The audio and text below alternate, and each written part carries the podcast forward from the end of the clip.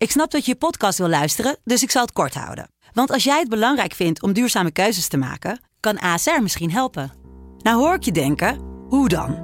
Nou, bijvoorbeeld bij het duurzaam herstellen van schade. Of de premies die we beleggen volgens ons duurzaam beleggingsbeleid. Dat bepaalt waar we wel en juist niet in investeren. Wil je meer weten over welke duurzame keuzes ASR maakt? Ga dan naar asr.nl slash duurzame keuzes. ASR doet het. Zo, dan kan je nu lekker naar je podcast luisteren. Studio Socrates wordt mede mogelijk gemaakt door Unibed. Há muito tempo você está no meu caminho. Como posso esquecer?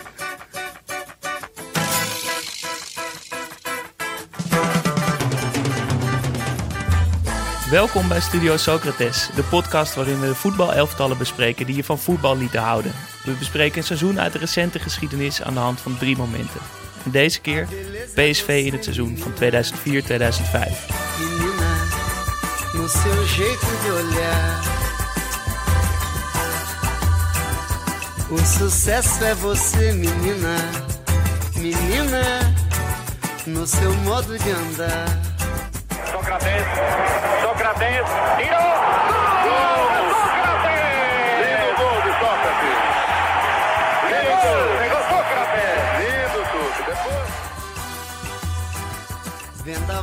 Amor. Menina, menina. Naast mij zitten Jonne Series en Daan Sitorius. Ik ben Jasper Gottlieb. En om ons beter te leren kennen beginnen we elke keer met een algemene vraag over voetbal. En vandaag weer meteen een grote vraag. Wat is jullie favoriete team aller tijden? Het is inderdaad een hele grote vraag, eh, Jasper. Te groot? Nee, zeker Nee. niet te groot. Ik denk dat iedereen eh, die van voetbal houdt, die heeft één team die die benoemt als zijn favoriete team. Ik dus ook. Ehm, en mijne is eh, het Barcelona 2008-2009, de geboorte van het tiki-taka voetbal. Ehm, ja, ik hou gewoon heel erg van, van mooi voetbal, wat op, het oog er mooi uitziet. Dus niet fysieke kracht en snelheid, ehm, maar hogeschoolvoetbal met driehoekjes, met doorbewegen, met een opbouw van achteruit. En ik denk dat het Barcelona van toen, dat er voor onze generatie nooit een elftal is geweest wat mooier en ook beter voetbalde. Want ze hebben alles gewonnen toen. even voor mijn tijdsbeeld en voor de luisteraar. Is dit eh onder Rijkaard? Nee, of nee, is dit onder ook Guardiola? Dit is, dit is ook Guardiola. En het is, het Vond is nog niet- eh, met Eto'o en, en niet met Slatan.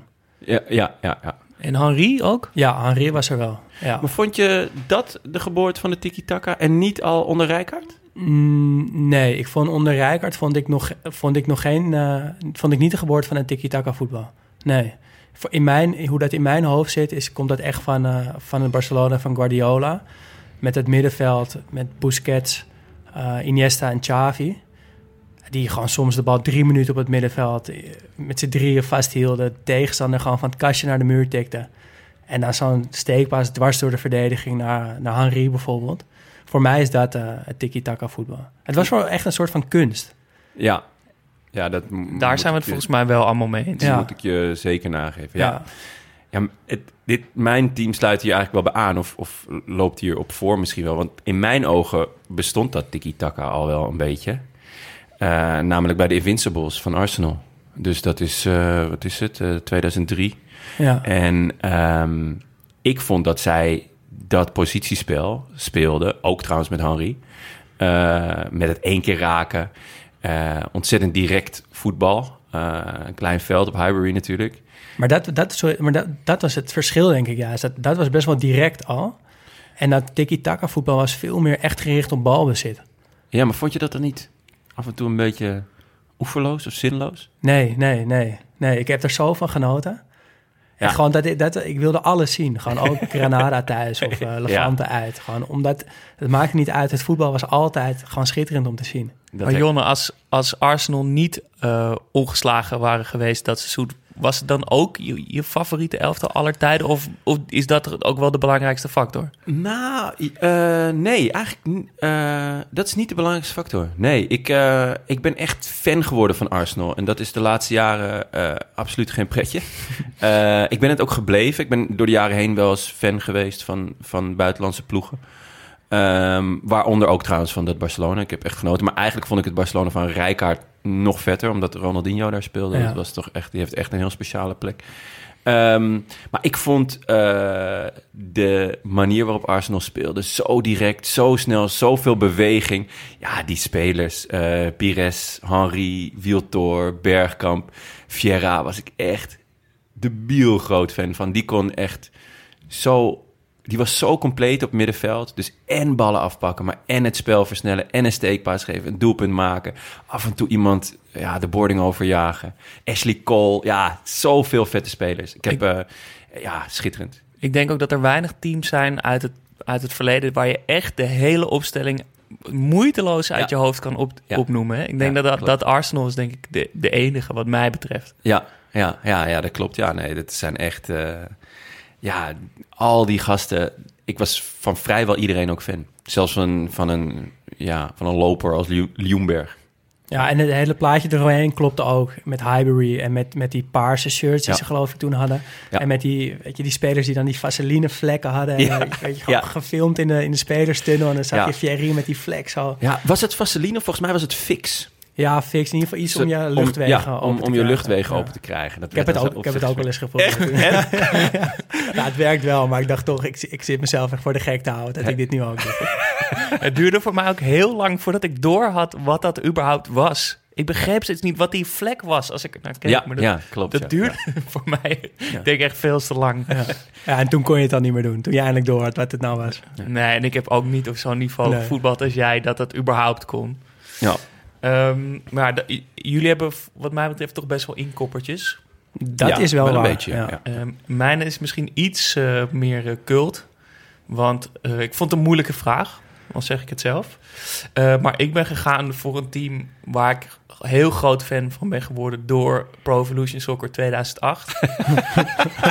ja, ja, want natuurlijk, ja, we we zijn allemaal wel fan Ja. van, een, Ja. van een voetbalteam. Maar ja, dit, dit, dit oversteeg het nog een beetje, omdat ik er altijd mee speelde. Namelijk Inter, uiteraard. Dat kan niet Ja, anders. ja, ja, want ja. Adriano had 99 voor shot power. Ja. Die scoorde wel ook regelmatig van de midlijn gewoon, toch? Maar was gewoon, elke ja. keer als je vierkantje indrukte, scoorde je. Oh, Ja, maar ja, sowieso dat team met Materazzi en Cambiasso en Walter Samuel, Stankovic, Zanetti.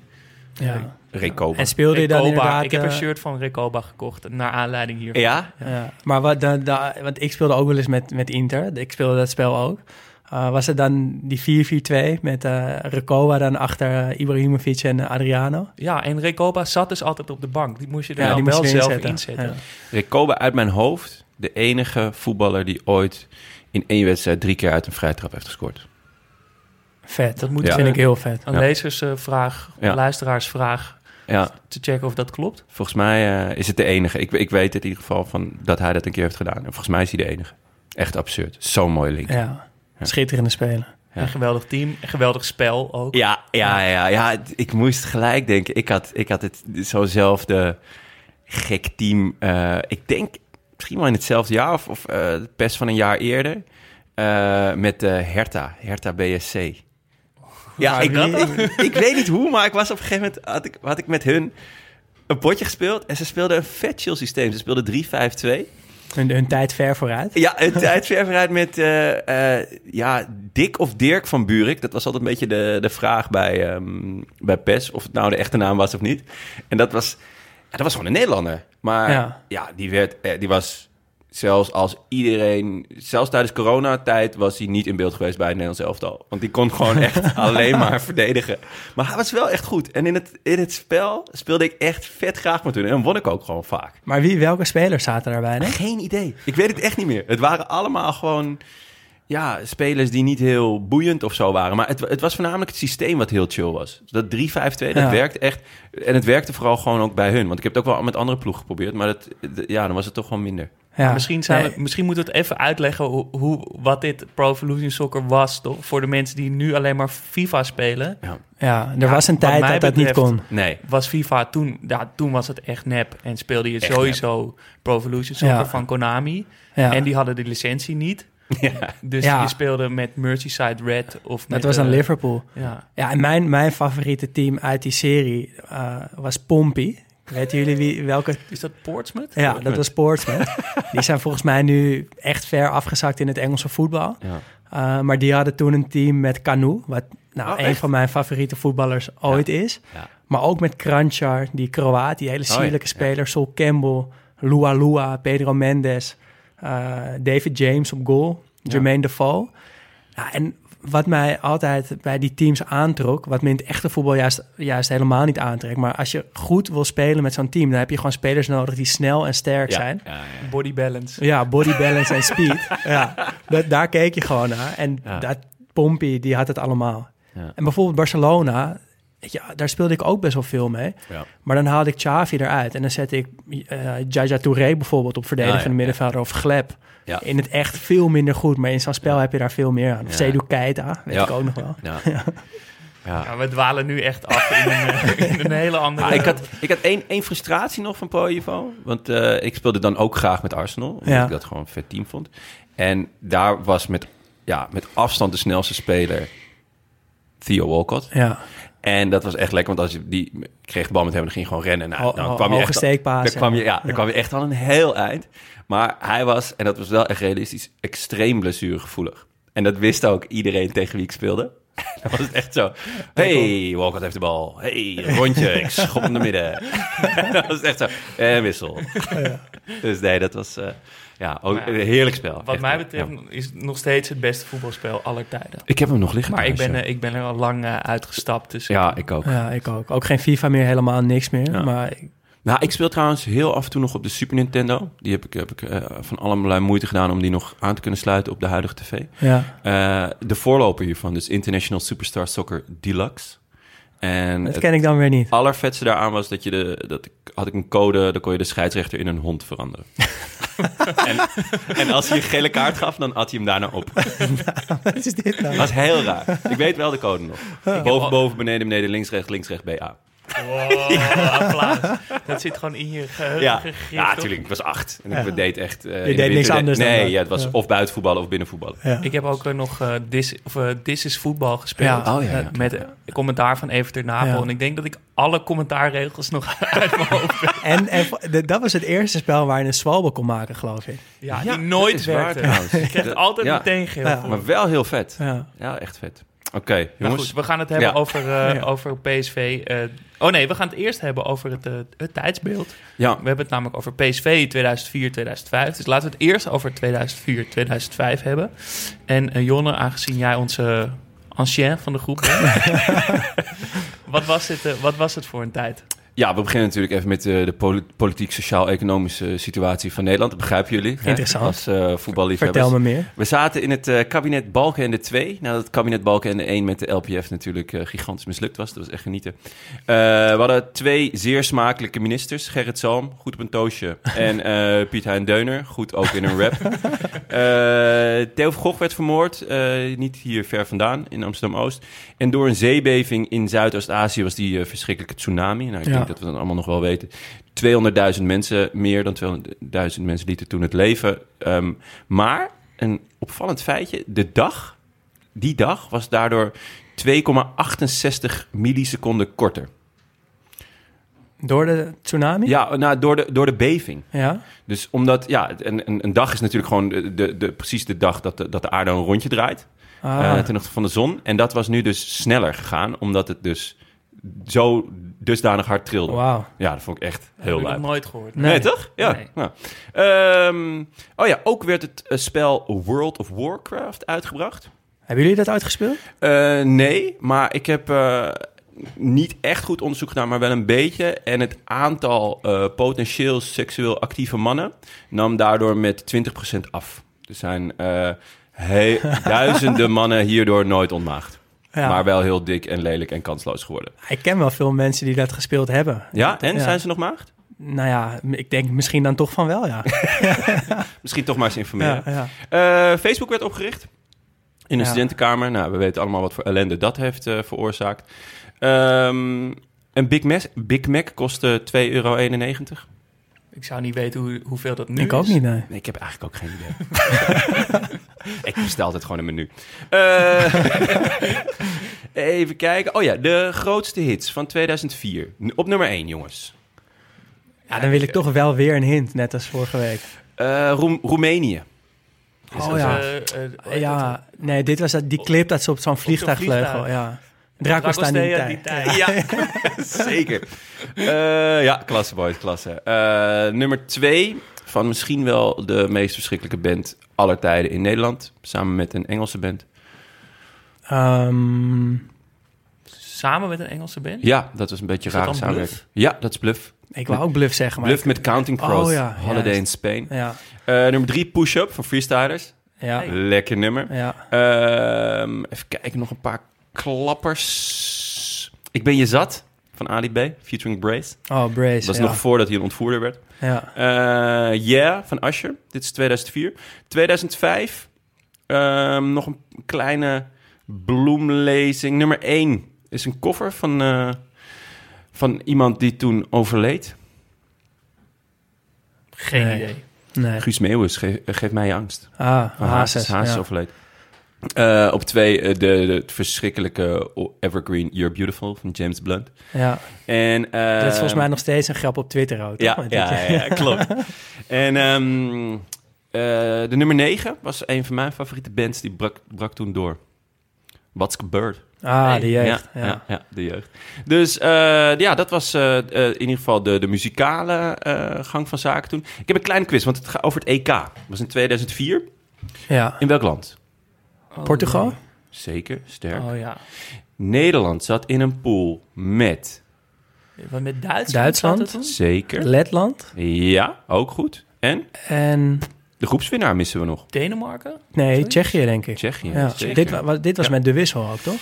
Inderdaad, dat was Ja. de volgende vraag. Eh, waarom werd, werd dit toernooi, waar werd dit toernooi eigenlijk beroemd door? En dat was De inderdaad wissel. de wissel. Robben de Raad, Bosveld erin. Ja, Ja. ja, en ik herinner het me ook nog van... eh, kan je eigenlijk nu ook niet, niet meer voorstellen, denk ik. Maar wij eh, sloten dan eh, de straat af met rode linten. En dan huurden we met, eh, met de hele straat een enorm groot bioscoopscherm.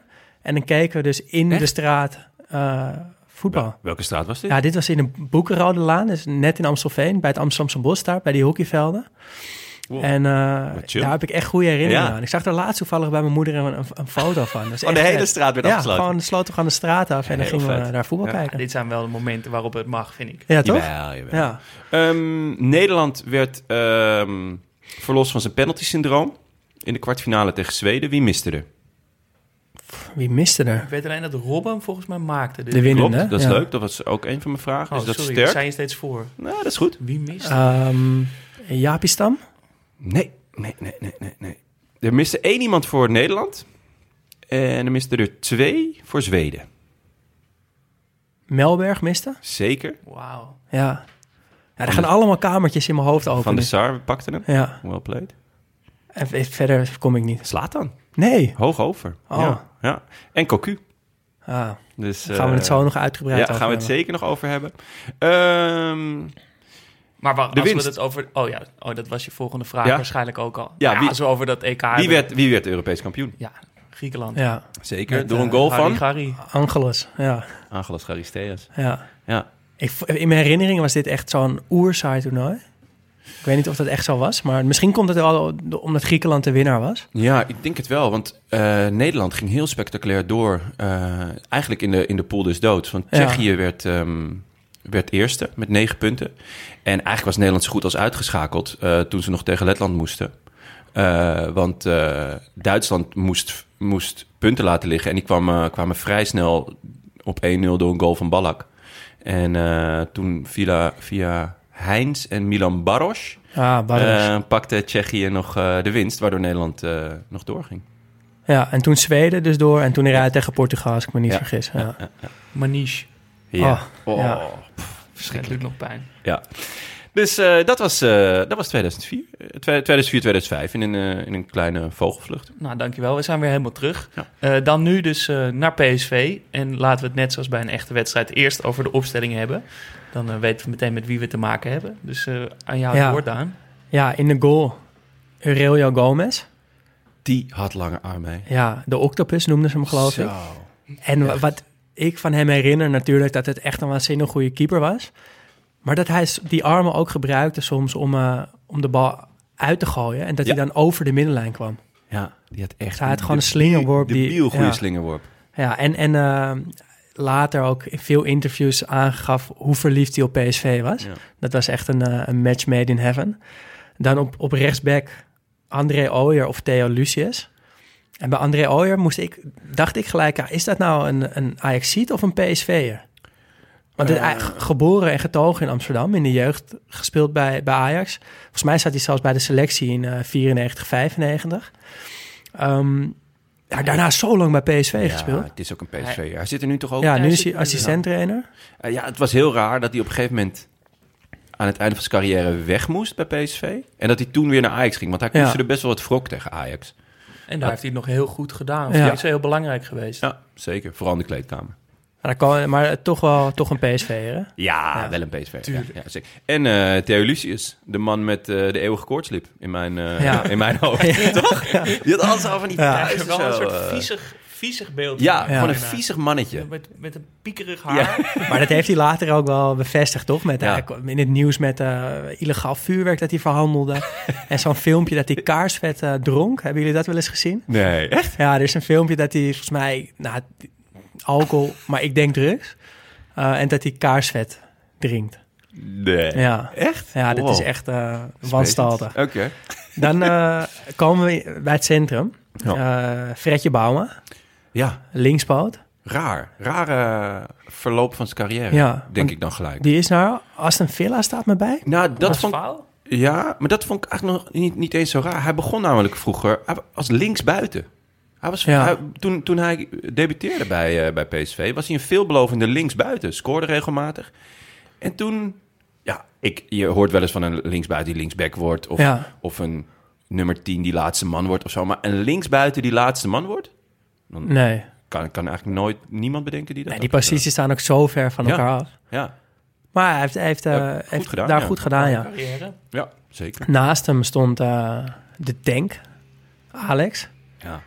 Ja, en daar, ja, die, waar ik dan meteen aan denk, dat was twee seizoenen later, geloof ik, die kopbal bij Arsenal, dat hij gewoon twee meter boven iedereen uittorende. Ja.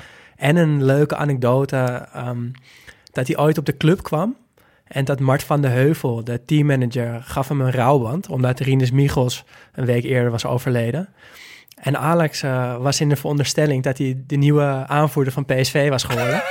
en, ja, en die heeft toen eh, trots tegen Farfan verteld van... Nee, eh, Jefferson, ah, ik, ik, ik ben de nieuwe aanvoerder.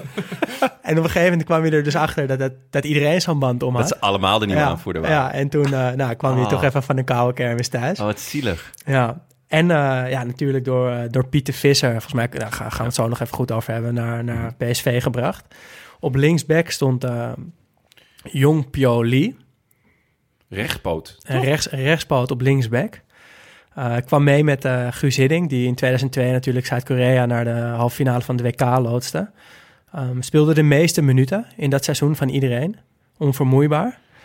Ehm, Ik vond hem altijd zo matig, maar hij werd echt elk jaar zoveel beter. Ja, ja, en hij heeft best wel een mooie carrière Ja, gehad. hè. We- zeker. Weten jullie waar hij gespeeld heeft bijvoorbeeld? Nog Ik eh, daarna? weet uit mijn hoofd Tottenham Ja, en ergens in Duitsland. Maar ja dat is- Dortmund. Oh, echt? Dus echt mooie clubs. Oh, wauw. En daarna is hij nog naar, eh, naar Abu Dhabi gegaan. En nog Ook even naar. Canada. Naar? Canada, een club in Canada. Ja, dat is... al- Oh, dat vind ik heel vet. Ja, ik ken het verhaal er niet achter. maar Wel gewoon voetbal, niet ijshockey of zo. Nee, voetbal. Ja, ja gewoon op gras. Ja. De aanvoerder, Mark van Bommel. Eh, wat me daaraan opviel toen ik eh, wat onderzoek deed, is hij ging pas op zijn 28ste naar het buitenland. Ja. Dus van PSV naar Barcelona, pas op zijn 28ste. En eh, ja, hij was, hij was in bloedvorm dit jaar. Hij scoorde één keer, vier keer in een wedstrijd tegen Excelsior. En ook drie keer in de arena. Ja. Toen PSV Ajax afdroogde daar. Naast hem op het middenveld, Johan Vogel. Ja, ik zie het. Ik Ja, zie, ik begin Ja, meteen te lachen. ja, gewoon voor mij. Jasper is in slaap gevallen inmiddels. de, de, Bij aller- de, nog voordat je het eind van de naam Johan ja, Vogel uit. de saaiste voetballer aller tijden, toch? Ja. Maar ja. is het dan cult of is dit te saai voor cult? Nee, voor mij is dit te saai voor cult. Ik vind het wel... eh, ik, ik vind het wel cult. Ook omdat het een Zwitser is. Weet je wel, gewoon heel neutraal.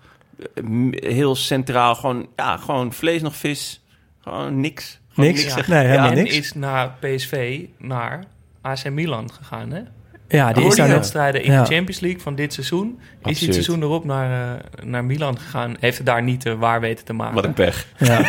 Dat, dat zag niemand aankomen. Ja, is het, ja, misschien toch wel echt een cult, eh, cultheld daardoor. Maar waar was hij dan goed in? Nou, volgens mij is dit, was dit zo'n middenvelder waarvan de trainer dan zegt... hij bewaart de balans.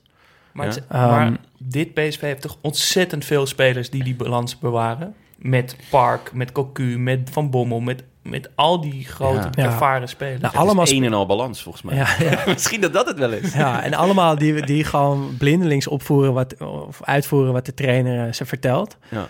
Ja, ik denk dat het voor een trainer wel lekker is om zo'n team te hebben, maar, maar ik, ja, ik word er niet heel warm of koud van, van Johan Ja. Vogel. Nee. Nee, nee, nee, zeker niet. Nee. Naast hem eh Philip Cocu, Ja. Die terugkwam van een aantal succesvolle jaren bij Barcelona. Ehm, en pas op zijn 34ste. Hij was al 34 toen hij terugkwam bij PSV. Ja. En ja, toch een van de weinige succesvolle terugkeren van, van zo'n grote speler naar de Eredivisie. We hebben Rijkaard natuurlijk, hebben we vorige week eh, behandeld. Ja. Eh, die, nee, niet vorige week behandeld, maar dat was een ander team Ja. van Ajax. Maar Rijkaard Ja. kwam eh, succesvol terug bij Ajax in 95.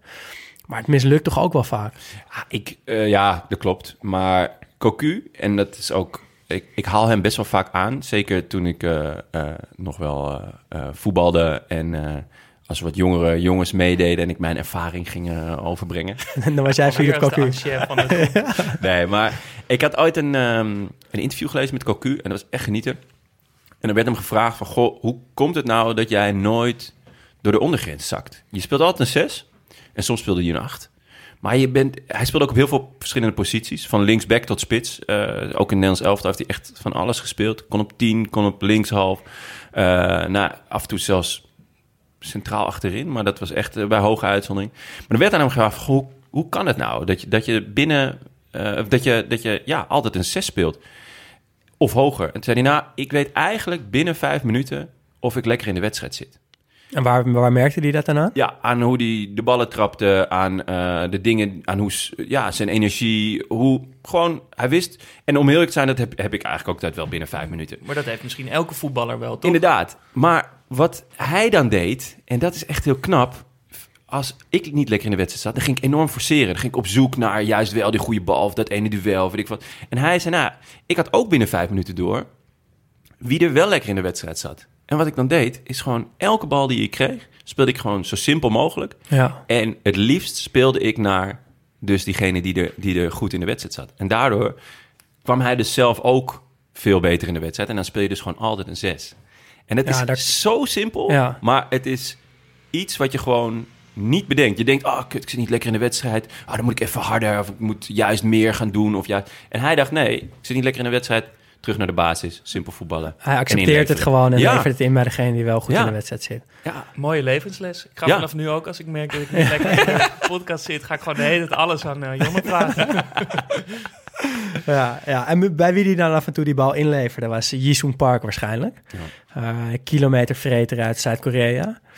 Ehm, ja, dat heeft toch wel indruk gemaakt ook in dat land. Ik las dat eh, sinds de komst van eh, Lee en Park alle wedstrijden van PSV een tijd lang live werden uitgezonden in, eh, in Zuid-Korea. Ehm, en Park, nog lang bij Menu ook gespeeld. Best wel een goede speler ook. Hele goede speler. En, ik heb wat interviews terug zitten lu- luisteren. En eh, eigenlijk alle teamgenoten van dat grote Manchester United toen onder Ferguson Ja, zeggen met dat Scholes hij en Keane. En, naast eh, Ronaldo de belangrijkste speler was. En Ja? dat is dus een team met Rooney, met Evra, met al die gasten. En eh, dat hij daar zo ongelooflijk belangrijk was. En zijn beste vriend is dus ook Patrice Ev- Evra. ja? Dat zijn Ah, dus dat zou je echt komen niet op elkaars zeggen. bruiloft zijn geweest. Eh Evra noemt de vader van Park, noemt hij papa. Het gaat echt heel ver.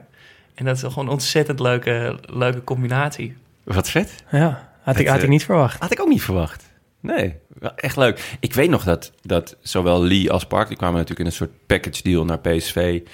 onder, onder Hiddink, die, die natuurlijk Ja. heel succesvol was geweest. En dat de eerste wedstrijden echt dacht... wat is dit? We, eh, die gasten bakken er echt geen hout van. Maar ja, dat is natuurlijk ook gewoon enorm wennen... aan een ander continent. en een Ja, ander andere cultuur, voetbal en ja. weet ik veel wat. Eh, maar als je zeker inderdaad kijkt naar hun carrières... dat is echt absurd geweest. Ja, is echt goed geweest. nog. En wie, wie toen nieuw bij PSV was en meteen veel speelde en eh, ook belangrijk was, Jefferson Farfan Ja. uit Peru. Was ge- 20 eh, dat jaar. Ehm, werd geflankeerd door de Marcus Beasley. Ja, die... Bij hem had ik altijd het idee van... je moet een keer even een patatje gaan eten. Ja, dat hij zo Hij dun en iel was. Zo dun ja. en iel dat je... de- Ja, Jitterbug noemden ze hem. jitterbug. Eh, in, eh, in Amerika. En wat ja. betekent dat? Ja, een soort friemelig klein insectje wat overal de hele tijd tussendoor eh, stuitert. Maar het enige waar ik aan moet denken als ik aan Beasley denk... is aan een fragmentje waarop hij tijdens de warming-up van een wedstrijd met Amerika... zijn Ja. piemel uit zijn broek houdt en op het veld piest. Terwijl en hij hij- soort aan het stretchen is. Ja, hij doet alsof je aan het en stretchen hij is. kijkt een beetje eh, om zich heen, zo van, ziet iemand dit? Maar dan staat dus een camera. Nou ja, als je nu de Marcus Beasley volgens mij op YouTube intypt, krijg je meteen Niet. zijn piemel te zien. Ja. ja, Wat vet. bizar, bizar Ja. Dat is wel echt bizar. En En dan- even even ja? nog over Farfan. Ja. Daar had ik namelijk het tegenovergestelde gevoel bij, als bij Park en, en Lee. Van wow, wat een voetballer. Ja. Wat een aankoop. Die gaat echt een wereldcarrière tegemoet. Toch niet echt gebeurd. Nee. Ja, naar Duitsland gegaan? Schalke 04 geloof ik lang, ja. Ja, maar nooit meer Nee. echt dat je dacht van wow. Ja, die heeft het gered. Of eh, ik weet niet voor hoeveel is hij weggegaan bij eh, PSV. Dat zou Wel ik ook aardig- niet uit mijn hoofd verkocht, weten. volgens mij. Maar nooit de absolute top gehaald. Ja, volgens mij nog in Rusland, toch? En misschien nog steeds wel actief, zoiets. Ja. Ja, dat zou kunnen. Moeten we Ja. opzoeken. Nou, en dan volgens mij we... speelt hij nog steeds bij Lokomotief Moskou. Hij speelt Oh, nog steeds. Ja? Ja. Oh. Nou, en dan hadden we in de spits, en dat vind ik dan een echte cultheld. Eh Lange Jan. The Lange man Jan. with the weirdest name in voetbal heb Ja. ooit in Ja. Engelands, eh, in Ja. Engels commentaar gehoord. Jan Vennegoor of Hesselink. Ja. En toen ik echt jong was, Ja. keek je nog op teletext als je wilde weten hoeveel een wedstrijd was geworden en wie er gescoord had. Ja. En dan stond er Vennegoor of Hesselink. En dan dacht ik, ja, oké, leuk, maar wie heeft er nou gescoord? Vennegoor of Hesselink? Wie, heeft, wie is het nou? Ja. ja, wat was het verhaal van die achternaam? Volgens mij Weet ik wilden niet, ze weet gewoon geen niet. keus maken tussen zijn... eh, Ik zie van die hele smalle letters voor me die in zo'n Ja, hele ja, erge zo'n boog, boog. helemaal over het shirt heen gaan. Ja. ja, maar hij was wel, was wel een hele nuttige speler. Daar komen we straks als we het seizoen eh, wat, wat eh, eh, nauwgezetter bespreken wel op. Ehm, hebben we ook nog wat wisselspelers die wel leuk zijn om even te noemen, die weinig speelden. Eh, Robert werd in de, in de winterstop gekocht met hoge verwachtingen, maar speelde heel weinig. En volgens mij kon hij er ook eh, niet zo heel veel van. Uh, maar iedereen houdt van hem, omdat hij die, die winnende goal maakte, winnende penalty maakte tegen Lyon. In, was een Braziliaan, toch? Ja, was een Braziliaan, ja. Ja. Is, is verkocht door, door PSV aan Betis en heeft daarna een carrière gemaakt, dat, dat wil je niet weten. Volgens mij, eh, kan jij wat clubs noemen, Ja, Jasper? De, de, langste lijst die ik ooit Of noem ze eigenlijk maar gewoon allemaal, wat mij Ja. betreft. Ja, en de, ik ken de meeste, ken ik ook niet. Nee, maar ga er even voor zitten. Ja. Uh, hij is begonnen bij Cortiba, Botafogo, Servette, Sao Caetano, Spartak Moskou, Kawasaki Frontale in Japan, Atlas in Mexico, toen PSV, verkocht aan Betis, uh, Al Ittihad, Monterrey, Tecos, Amerika, Palmeiras, Cruzeiro, Bahia, Puebla, Jeju United, Ceara, Nexa, Necaxa, Boa Esporte, Fortaleza, Sampaio, Korea, Vitoria, Parana, Gzira, Oeste, Audax, Santa Cruz en Portuguesa. Waar die volgens mij ook nog steeds speelt. Nog steeds? Nee, volgens mij, volgens mij ik dacht dat hij clubloos was. Oh, nee, ik, Ja. zie, ik zie in ieder geval een open, een Ja. open eindje op zijn lijst eh, staan. En die, die laatste 25 clubs waren allemaal Brazilië, toch? Ja, de, ja, de meeste wel. En Ja. dus ook steeds maar een half jaar. Dus hij speelt in één, Ja. eh, in één jaar al bij twee eh Ja, maar, maar hij is dus ook in Japan geweest en in eh, Ja. eh, Rusland en in Mexico. Nou, En heel heeft hij ooit ergens veel gescoord? Nee, Nee, hè? Nee. Nou, de meeste goals bij Atlas, eh, dus in, eh, in eh, Mexico. En daardoor, daarom heeft PSV Toen is gehaald. PSV erin getrapt. Ja. Ja. Ja. Nou, en dan, dan had je nog eh Gerard Sibon, van wie ik ook altijd wel, wel fan ben geweest. zeker. Heerlijke Geraldinho. Ja. werd hij genoemd. Hij scoorde vaak met een stift in mijn Ja, herinnering. ja, ja. ja. En ook bekend van het legendarische interview met Ibrahim Afellay een paar jaar later, toen ze kampioen werden. Um, Afellay zat trouwens ook uh, in deze selectie van PSV, kwam net door. Maar dan zie je een uh, stomdronken Sibon een interview geven met Afellay aan zijn zijde. En dat is wel een heel, heel schattig beeld. Ja, ik heb ook nog een, uh, een interviewherinnering aan Sibon. Hij werd een keer ingebeld bij een voorloper van Voetbal Inside, geloof ik. Ja. En toen zaten volgens mij Ronald en of Frank, de boer, zaten er. En die, dat waren, was van oudsher was dat een kaartclubje. Maar inbellen was toen heel erg nieuw. En het was ook zelfs met beeld. En Frank en Ronald zijn dan niet de meest... Uh, welbespraakte mannen, denk ik. Ja, die kunnen gewoon geen zin normaal uitspreken. Nee, en Geraldinho, ja, die ging eh, naadloos mee het niveau. En ze waren vooral echt verbaasd dat ze elkaar konden zien. Dus op een gegeven moment heb ik gewoon, ik denk een minuut of vijf, zitten kijken naar deze drie mannen die zeggen... Hey Gerald, ik zie jou. hoor. Hey Frank. Hey Ronald, zie je Gerald? Zie je eh, kan ons, ja, Hey, ik zie hem. Ik zie hem. Nou, echt fenomenaal interview. Ik denk niet dat het nog ergens te vinden is. Dit soort pareltjes eh, verdwijnt helaas. Helaas.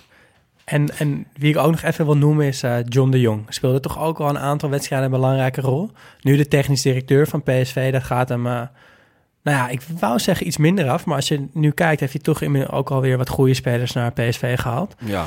Het is altijd Misschien een beetje de te vraag vroeg, wiens eh, verantwoordelijkheid ja. dat is. Maar hij heeft vorig jaar natuurlijk wel echt gefaald. Dat is waar. Maar te vroeg om hem eh, Ja. af te schrijven als technisch directeur. En dan had je natuurlijk nog de trainer Guus Hiddink, hebben we al een paar keer genoemd.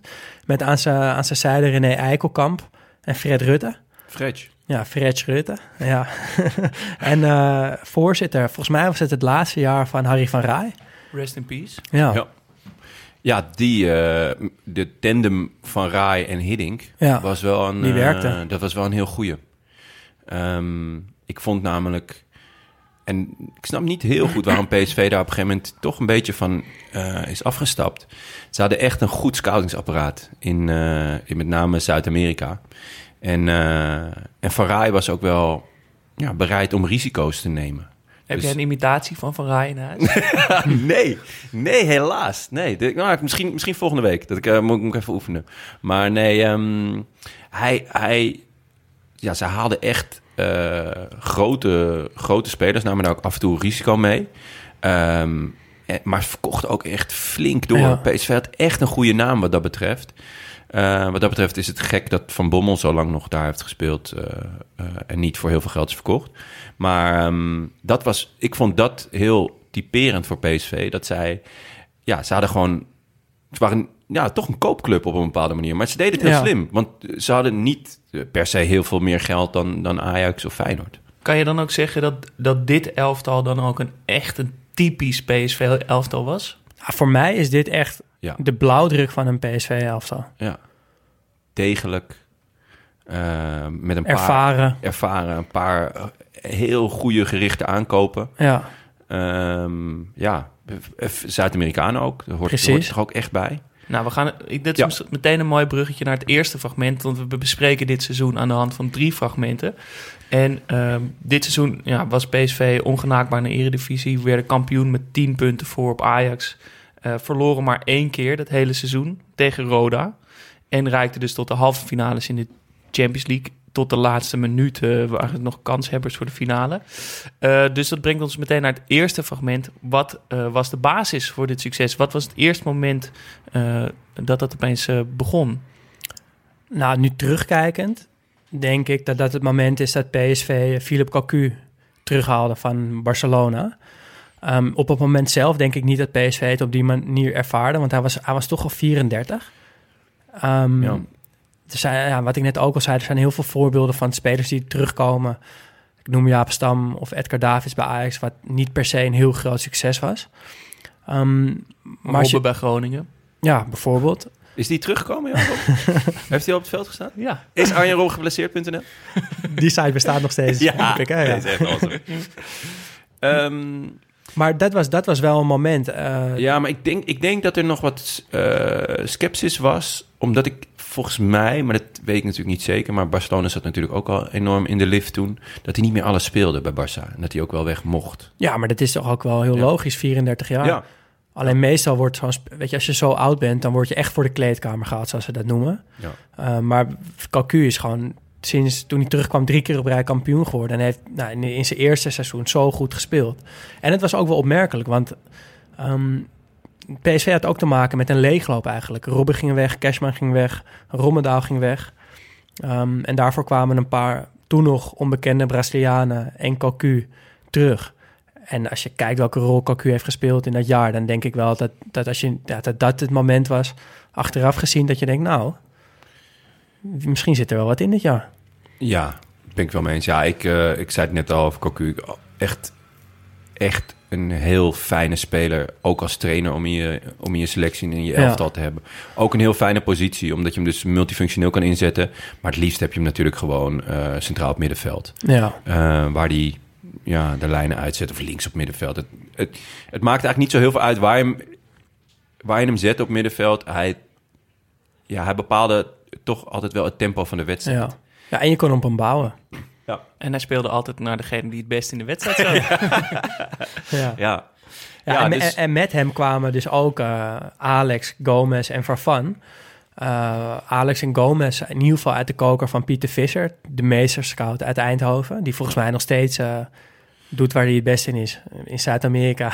kleine jongetjes bekijken. ja, en die naar Nederland halen. Ja. Ja, en, en hij, zei, vertelde Nou, ook... niet, eh, niet meer naar Nederland, toch? Hij, nou, via toch- Chelsea. Ja, Tenminste, dat, zo ging het toen. voornamelijk bij Chelsea nu. Want, want Alex is, werd eigenlijk ook gekocht door Chelsea, maar bij PSV gestald.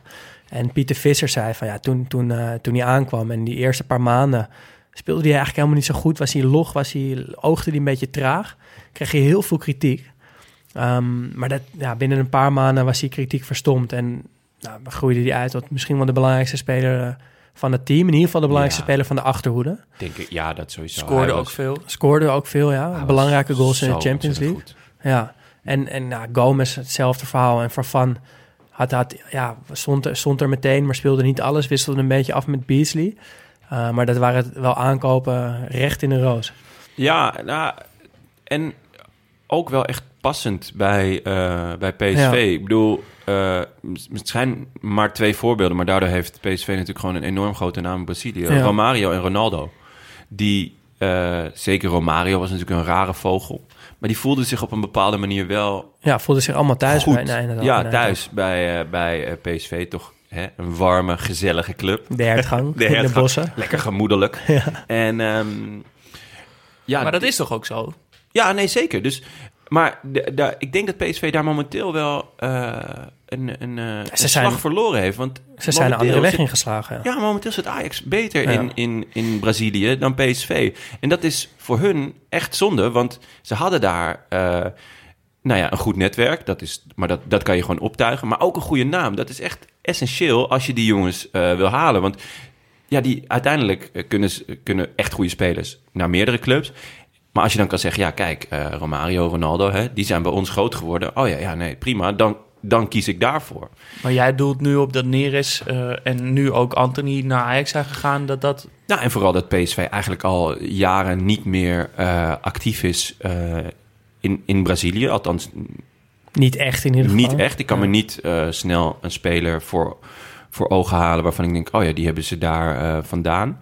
Um, en ja, qua die naam hadden ze in heel Zuid-Amerika, dus niet alleen Brazilië. En dat is, dat is echt zonde dat ze, dat, voor hun dat ze het niet meer hebben. Toch? Absoluut. Ja. ja. Nou, uh, dat is dan het eerste moment. Ja. Het, het, halen van, het terughalen van Cocu, maar misschien dus ook wel het, het halen van de, ja, gewoon de goede, Gomez, de goede spelers. Uh, dus automatisch naar moment twee. Het moment dat dat veelbelovende begin uh, samenkomt en die puzzelstukjes op een plek beginnen te vallen. Wat is dat moment dat het duidelijk begon te worden dat dit een speciaal seizoen ging worden? Nou, we, we, kijk, ze, ze, speelden in de Champions League in de groepsfase onder andere tegen Arsenal. Uh, Arsenal had toen, nou was het in de eerste wedstrijd zaten ze nog in die Invincible reeks. Ja, ik zal even wat namen opnoemen voor Jonne. Graag. Uh, Leeman op goal. Ja, dat vond, ik, was, vond ik altijd toch wel een beetje een, ja, een kluns of zo, maar... Maar beter dan Simon misschien Ja, wel. dat sowieso. wel minder knap. Ashley Cole, Sol Campbell, Eboué, Vieira, Pires, Ljungberg, Fabregas, Flamini, Edu, Gilberto Silva, Reyes, Bergkamp, Van Persie, zijn eerste seizoen, Henri en op de bank Quincy Owusu Abeyi. Ah, ja. Ja, ja. Ah, vet. Niet vergeten. Ja, opdat wij niet vergeten Ja. zullen. Ja, maar dan mooi. zijn we meteen ook weer een beetje terug in dat Arsenal. Ja, Ja. Oh, wat een ploeg, hè. Ja, en, en, en ook nog over hebben. We willen niet te veel nostalgie in deze Nee, podcast, maar maar, het is toch wel lekker om af en toe een beetje in te gaan hangen. Zeker. Ja, en tegen dat team speelde PSV dus. En uit ze met 1-0. Wat natuurlijk, als je weet je, dat, dat team hoort wat je net opnoemt, totaal geen schande is. Ze boden heel goed partij. Dus dat was al, al een indicatie van, nou, PSV kan mee met de, met de beste van Europa. En thuis eh, werd het ook 1-1 door een vroege goal van, eh, van André Ooyer. Uh, daarmee werd ook de overwintering meteen in, in die pool uh, veilig ges- gesteld. Ze zaten verder in de pool met Rosenborg en met Panathinaikos. Ja, als je dat zo ziet, dan denk je van, nou, dat is ook best te doen eigenlijk, die pool, toch? Of, Ja. of Gunstige loting. Nou, je, Ja. nee, je vergis je er niet in. Maar Rosenborg is nu natuurlijk helemaal niks meer. Ja. Maar dat was toen wel anders. Die hadden toen eh 14 Europese thuiswedstrijden op rij niet verloren... totdat PSV bezoek kwam. Nou, ja, een beetje à la Celtic. Ja, en die, en die wonnen daar toen wel. Ik weet ook altijd nog dat het veld daar een beetje zo'n witte gloed had van, van, van het sneeuw en het ijs. Ja, en het is ja. altijd een stervenskoud natuurlijk. Ehm, en wat ook nog wel leuk is om te weten, ze, ze bereikten de Champions League via de voorrondes. eh, via Rode Ster Belgrado. Daar stond iemand in de spits. Wa- wa- Wat ik toch even aan jullie wil vragen. Weten jullie wie er toen bij Rode Ster Belgrado in de spits stond? Zo. Geen Eh, idee. Nee, geen idee. Eh, het eh, iemand die altijd applaus gaf na elke bal die hij kreeg. oh, Pantelic. Ja, De sluwe Servische sluipschutter. ja, ja, ja. Echt? Ja, Over stond, culthelden gesproken. Ja. die Ja. stond toen bij Rode Ster Belgrado in de spits. Oh, wat vet, hè? Ja, en ehm, nou, in ieder geval door in die pool. 10 punten samen met Arsenal. Eh Panathinaikos eindigt op 9, maar dat geeft een beetje een vertekend beeld. Want PSV was al door de laatste wedstrijd toen ze naar Griekenland moesten. Werd toen 5-0 voor Panathinaikos, maar dat maakte dus eh, niks meer uit. Wauw. Dus ze waren gewoon een, een ronde voor, Ja. voor de eindronde waren ze gewoon al door. Dat ja. is toch wel echt een ongekende luxe. Ja.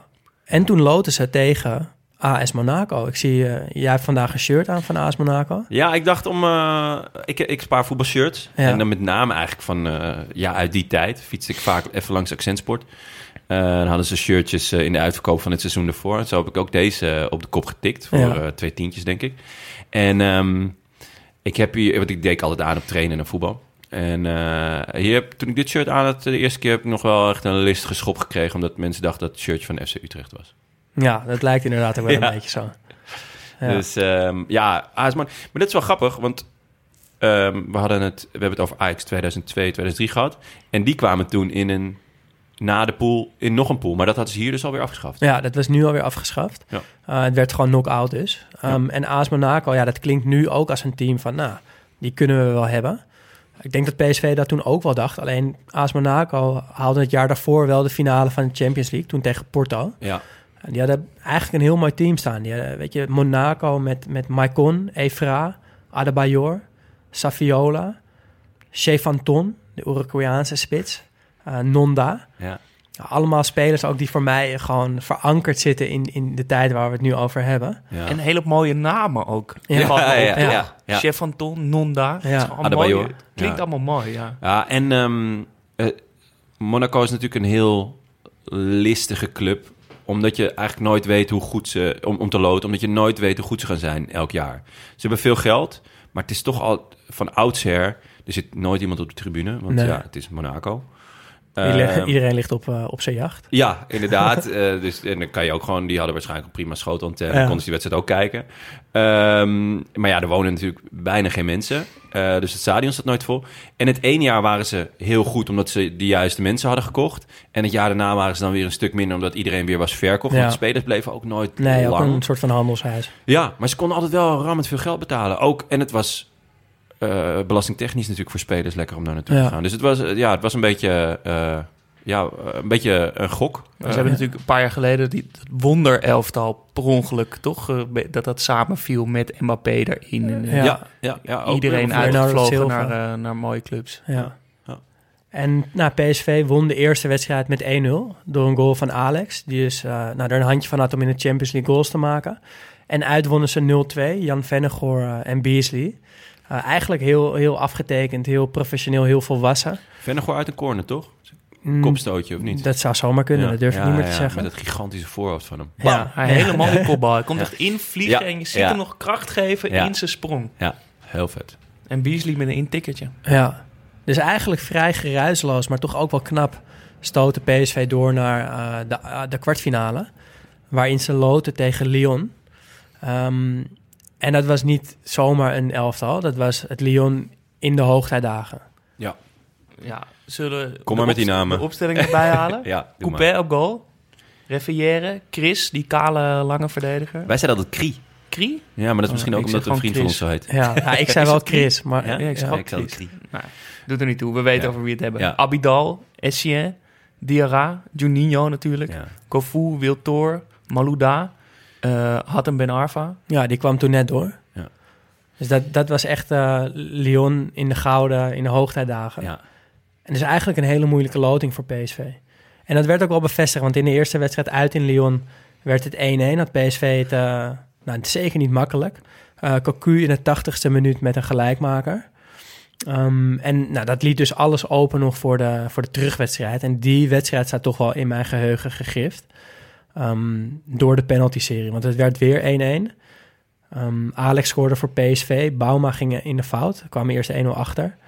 En PSV eh, ja, wint naar penalties. Ja, vet. Ik heb die pe- penalties even teruggekeken. Ja. En ehm, het is zo spannend. En ik, ik, ik eh, pleit er al een tijdje voor, of ik vind dat al een tijdje, dat ze de uit- en thuis goals moeten afschaffen. Als je dat afschaft in de Champions League, dan denk ik namelijk dat je nogal wat eh, leuker voetbal krijgt. Want ja, ploegen minder voor de goal gaan hangen. Het was ooit een uitdoelpunt telde dubbel, omdat je dan Ja. meer aanvallend voetbal kreeg. Maar uiteindelijk is het juist de andere kant op geslagen. Volgens mij krijg je dus ook meer penalties. Omdat eh 2-2 Meer penalty-series. meer penalty-series. Maar dat wil je toch juist niet? Nee? Nou, ik vind penalties echt verschrikkelijk. Ja? Ja. Oh, ik Waarom, vind hè? het, Ik vind het echt ultiem spannend. ja, je kan erop trainen, toch? Tuurlijk. je kan er maar zeker aan de andere kant, wat er ook wordt gezegd, is dat het een loterij is. Ja, ik, ja, ik vind het verschrikkelijk om het te moeten zien. Ik kan het echt niet aan. Ja, het zou ook wel maar aan mijn hart liggen. Het maar ik kan. Een gevoelige jongen ja, ben je. ja, toch wel. nee, ja, ik, Ja? ik heb dat liever niet. Heb jij dat ook? Ik vind Nee. Ik vind het wel leuk dat Nee, het maar- zo'n raar moment is. Dat je soort iedereen op opeens zo, oh, oké, oké, we gaan penalties. eh, Oké, eh, Ja. wie gaat er eerst? Wie gaat er eerst? Ja. Maar, maar dat, het- ja, verschrikkelijk. We zouden Ja, maar ik vind- ik vind ook vanaf wel- de middenlijn naar, de, naar dat strafschopgebied. Nee, maar als, je, als er na, na twee spanning. keer 90 minuten en dan een verlenging, als er dan geen beslissing is, dan vind ik penalties echt een, echt een mooie manier om, de, om het lot te beslechten. Ik ook. En ja, ik ben dus wel echt van mening dat penalties kan je heel goed trainen. Zeker. En dan, en dan heb ik het dus niet over een hoek uitkiezen en daar hard in schieten. Want ik denk dat als een keeper dan op tijd duikt, dat hij hem altijd kan hebben. Nee. Ja, dat denk ik dus wel. Want de keeper kan eerder duiken dan dat je schiet. En als je dan alleen gefocust bent op de bal en de hoek waar je in gaat schieten, dan kan het zomaar zo zijn dat je de keeper niet hebt zien duiken en dat hij al in die hoek ligt.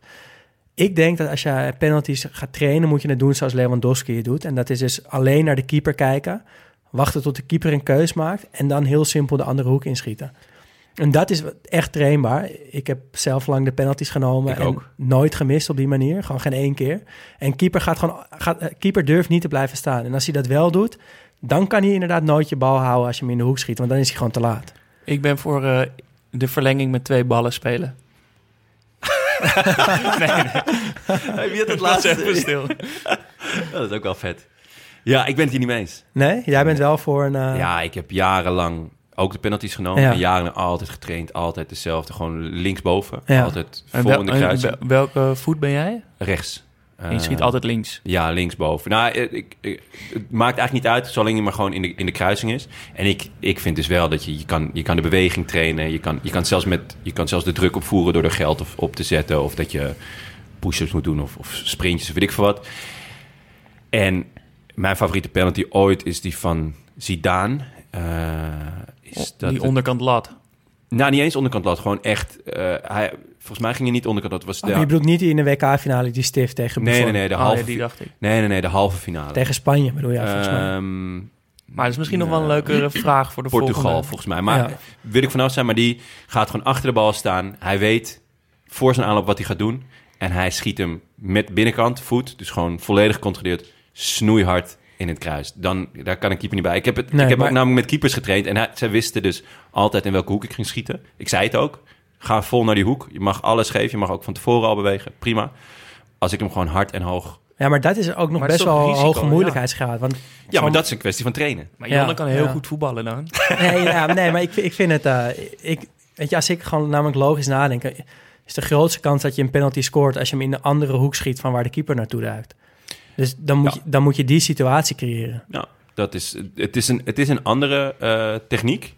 eh, maar die, o- die ook heel moeilijk is. Want je moet schieten Ja, klopt. Maar- zonder dat je naar de bal kijkt. Ja, maar dat is dus ook dan weer heel goed trainbaar. Maar is het niet ook... eh, Maar je ziet in zo'n penaltyreeks toch vaak keepers een kant op, op eh, gaan. Maar volgens mij als je er vijf krijgt en je blijft staan en je reageert, heb je er altijd wel één of twee. Ik denk dat dus ook. Ja. Dat, dat, Maar dat de- is mijn bijdrage aan deze. Ja, wie, wie, wat in ieder geval wel zo was, is dat eh, degene die de winnende pingel maakte voor PSV koos jouw manier. En dat werkte. Ja. En dat was dus eh, Robert, de Braziliaan die verder eh, echt een goede pingel. geen waarde heeft gehad voor PSV, geloof ik. Maar deze, door deze pingel voor altijd herinnerd wordt als de man die PSV naar de halve finale schoot.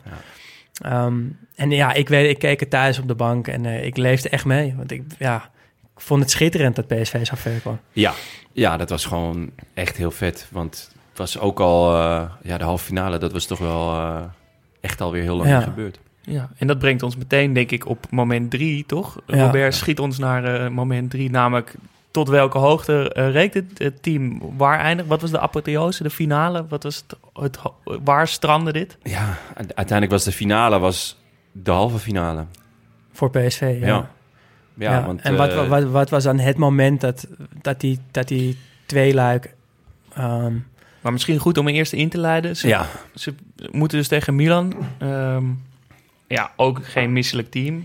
Daar kunnen we misschien ook wel wat eh, mensen van uit ons hoofd van ja, dit is volgens mij het Milan waar iedereen meteen aan denkt als je aan AC Milan denkt. Gewoon met Pirlo, met Gattuso, met Kaká, Stam. Stam. Stam, Shevchenko. Seedorf. Ja, Dida in de goal, geloof ik. zeker. Ja. Ja, Al- allemaal grote namen.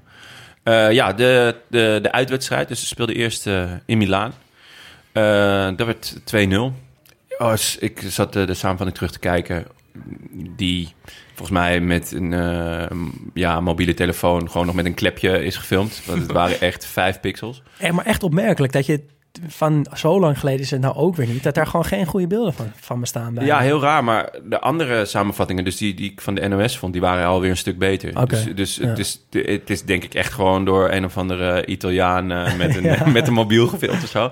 Maar ehm, ik had het idee dat, dat eh, uit, uit die samenvatting kwam dat, dat eh, AC sterker begon. En die komen ook op 1-0 voor. Maar dat daarna PSV echt flink aan het drukken was. Ja, En echt op zijn Italiaans.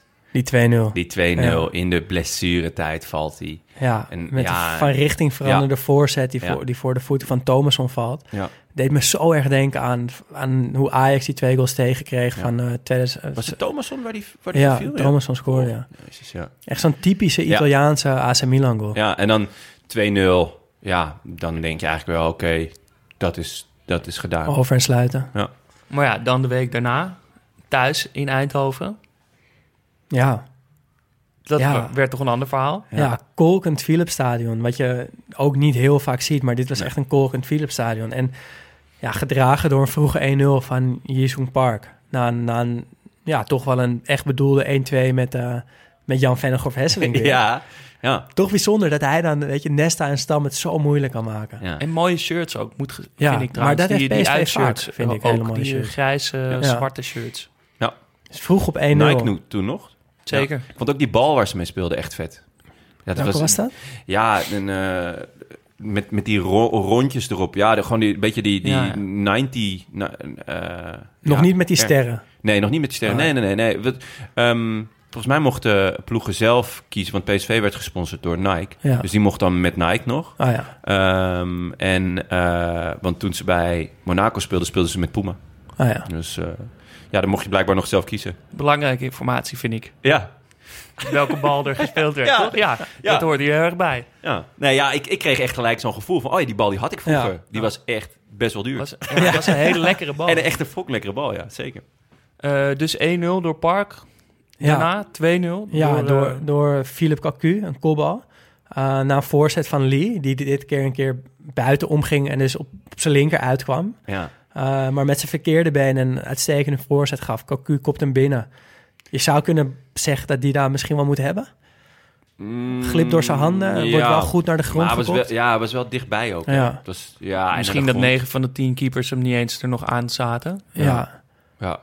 Ja, en dan staat het vrij lang 2-0. En is het eigenlijk wachten tot, eh, tot de verlenging begint. Maar dan, eh, ja, dan gebeurt het. En in mijn herinnering, ja, gewoon één zin. Mark van Bommel laat zijn man lopen. En ik was benieuwd of dat, of dat zo in mijn hoofd zat, of dat dat nou Ja. echt zo was. Nou, het- het was wel echt zo. Ja, het zit natuurlijk in ons hoofd omdat eh, Van Basten ook later eh, bondscoach werd. Eh, of misschien al was zelfs. Ik denk dat hij het al Die was. was het al. Ja, die was het al. Die heeft natuurlijk die wedstrijd zitten kijken. En hij ging al niet zo lekker met Van Bommel. Is ook nooit meer goed gekomen. Is ook nooit meer goed gekomen. En ja, volgens mij heeft hij zelfs laatst toegegeven... ja, dat heeft wel meegespeeld... dat hij daar op dat beslissende moment eh, zijn man niet lopen. Hij, hij loopt... Ze lopen eigenlijk vrij gelijk samen op. En ehm Ambrosini, die, ja, die, die stiefelt... eh, Ja, wat veel sneller is het niet nee, hij stiefelt de, de, de 16 in.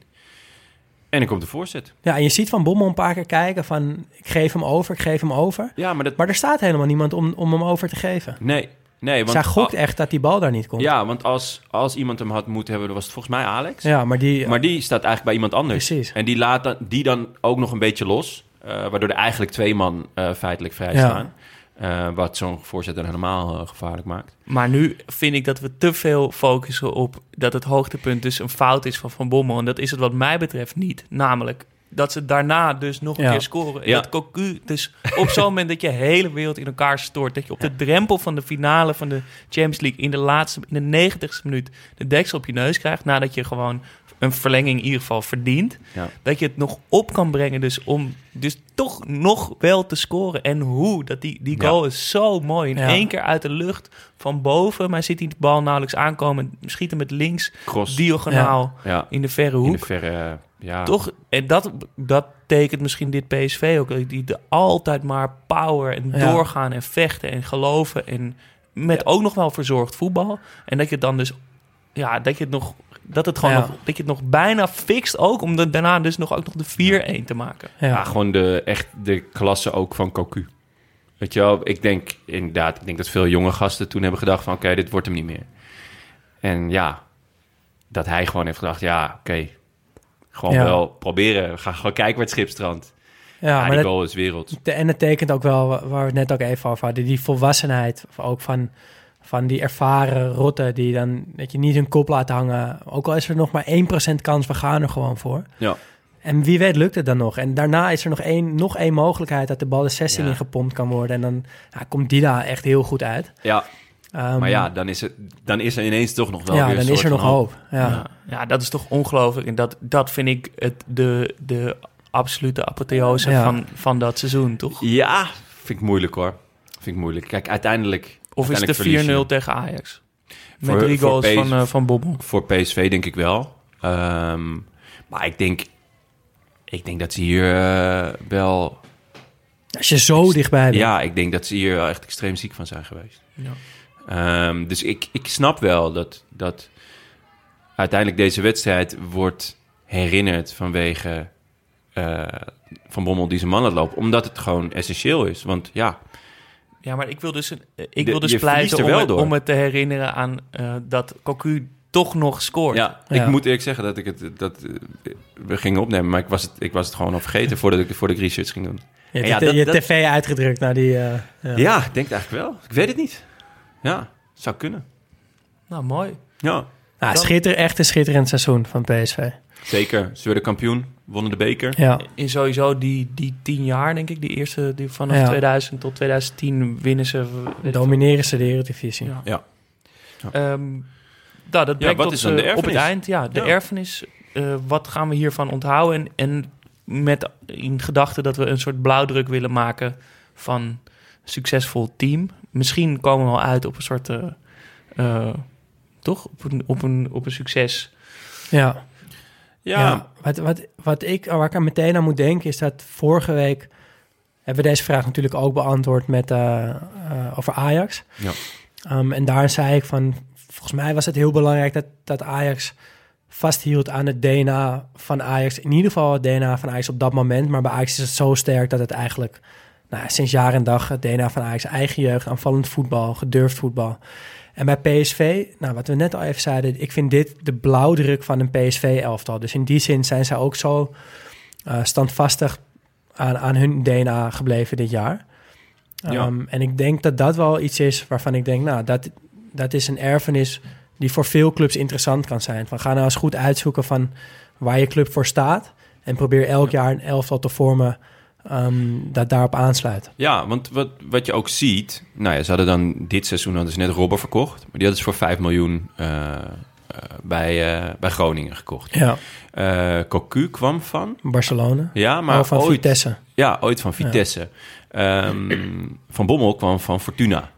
Dus het is niet zozeer dat PSV... Ja, PSV deed nooit zoveel met de jeugdopleiding.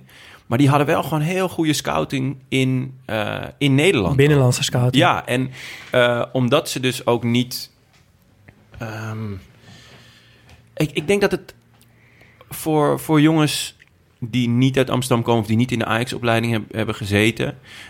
eh, en, en die dan naar een club gaan, dat het ook moeilijker is om daar te slagen. Omdat ja, toch wel veel jongens die er al jaren rondlopen... en een grote bek en weet ik wat. Dus je ziet ook veel, nou ja, Mertens en Strootman, weet je wel. Dit, dit zijn allemaal spelers die PSV heeft gekocht in Nederland. En Ja. dat is heel goed uitgepakt.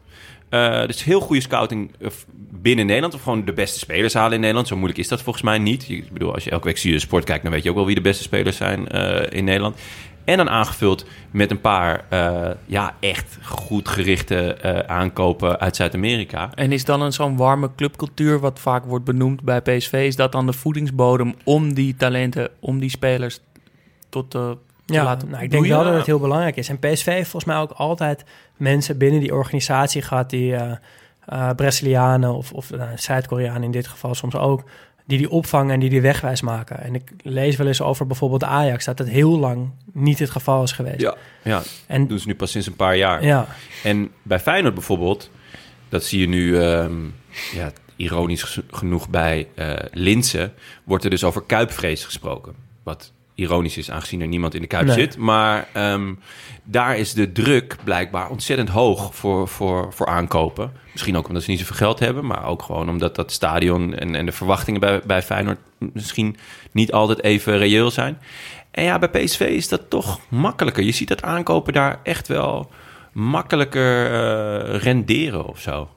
ja, dat is dus wel... we schrijven op goede scouting Nou ja, en een warme cultuur. Of een persoonlijke begeleiding. nou ja, eh, eh, eigenlijk eh, wat, wat, wat, eh, wat jij net ook zegt, dat, dat het gewoon ehm, de, het DNA van de- het idee van de club, van wel- wat voor club zijn we. En dat je dat je, je daar aan vasthoudt en daaraan dat, ja, dat je jezelf blijft als club. Ik denk, ik denk dat dat ook wel hier weer heel Ja. duidelijk is. Ik vond het inderdaad, wat je zegt, echt een typisch PSV-elftal. ja. Maar ja, is het niet.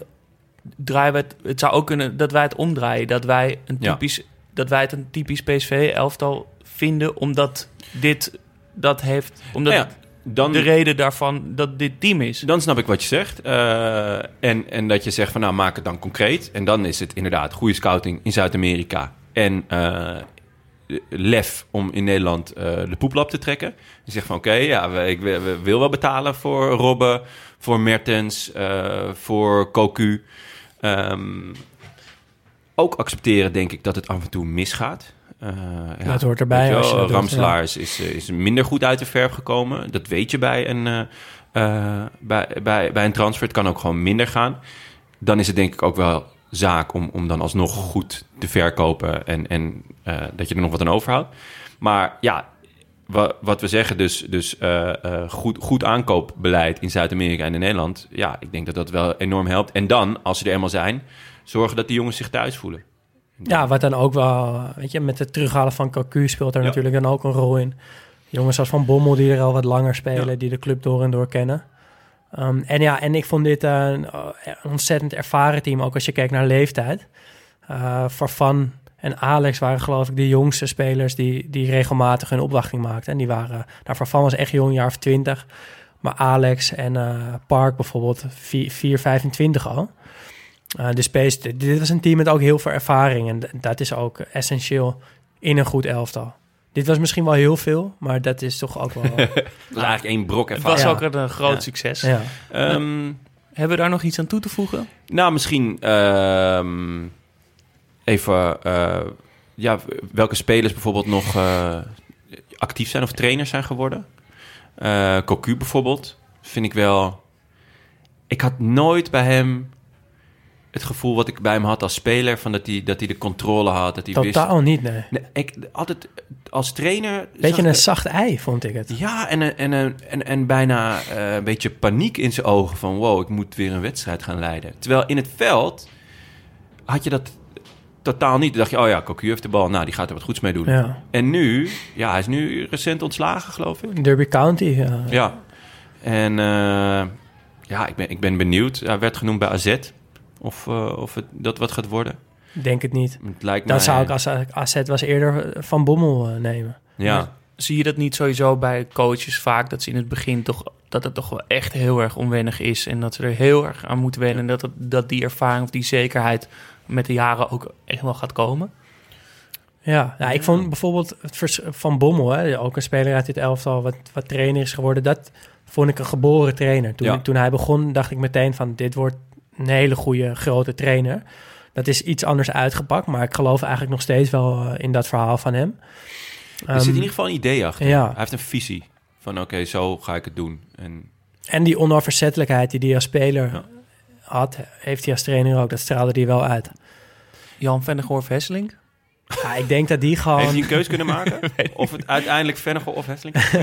Ja, ik zie hem gewoon eh, elke, elk, elke weekend achter zijn favoriete eh, ja, bars ergens zitten op een, op, een, op een houten kruk met een biertje. Volgens mij is dat Met een kopstootje. Ja, precies. een kopstootje. Ja. Misschien was wel hij een goede altijd al goed. in. spitsentrainer. Volgens mij moet Ja. hij dat gewoon doen. Ah, en we hebben het nog niet over de coach gehad.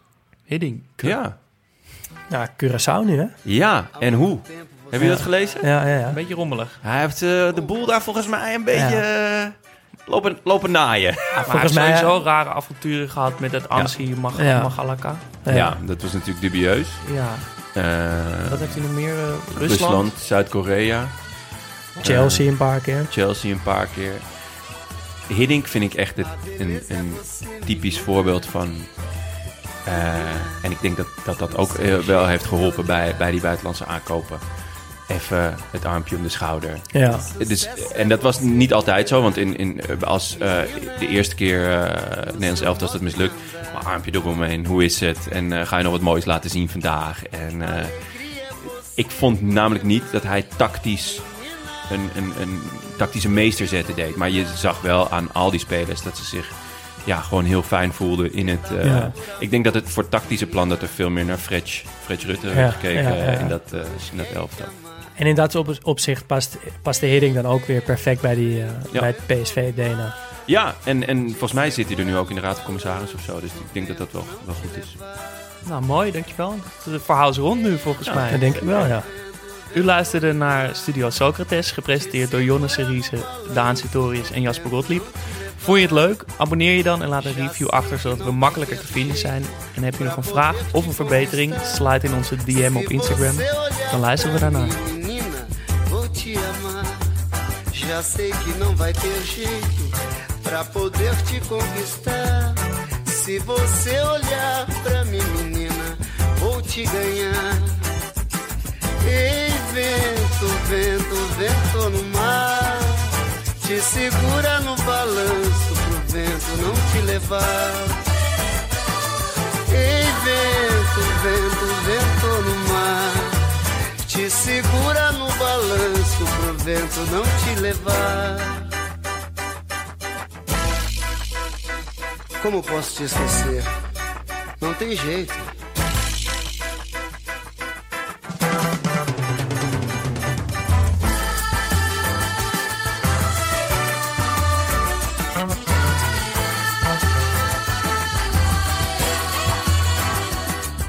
Beleza é você, menina. No seu jeito de olhar. O sucesso é você, menina. Menina, no seu modo de andar. Alegria é você, menina.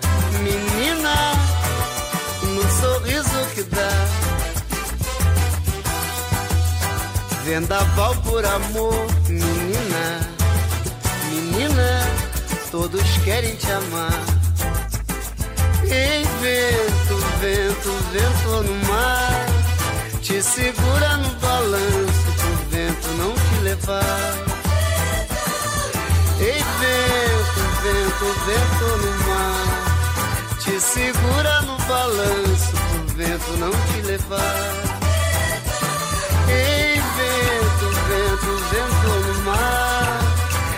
segura no balanço pro vento não te levar.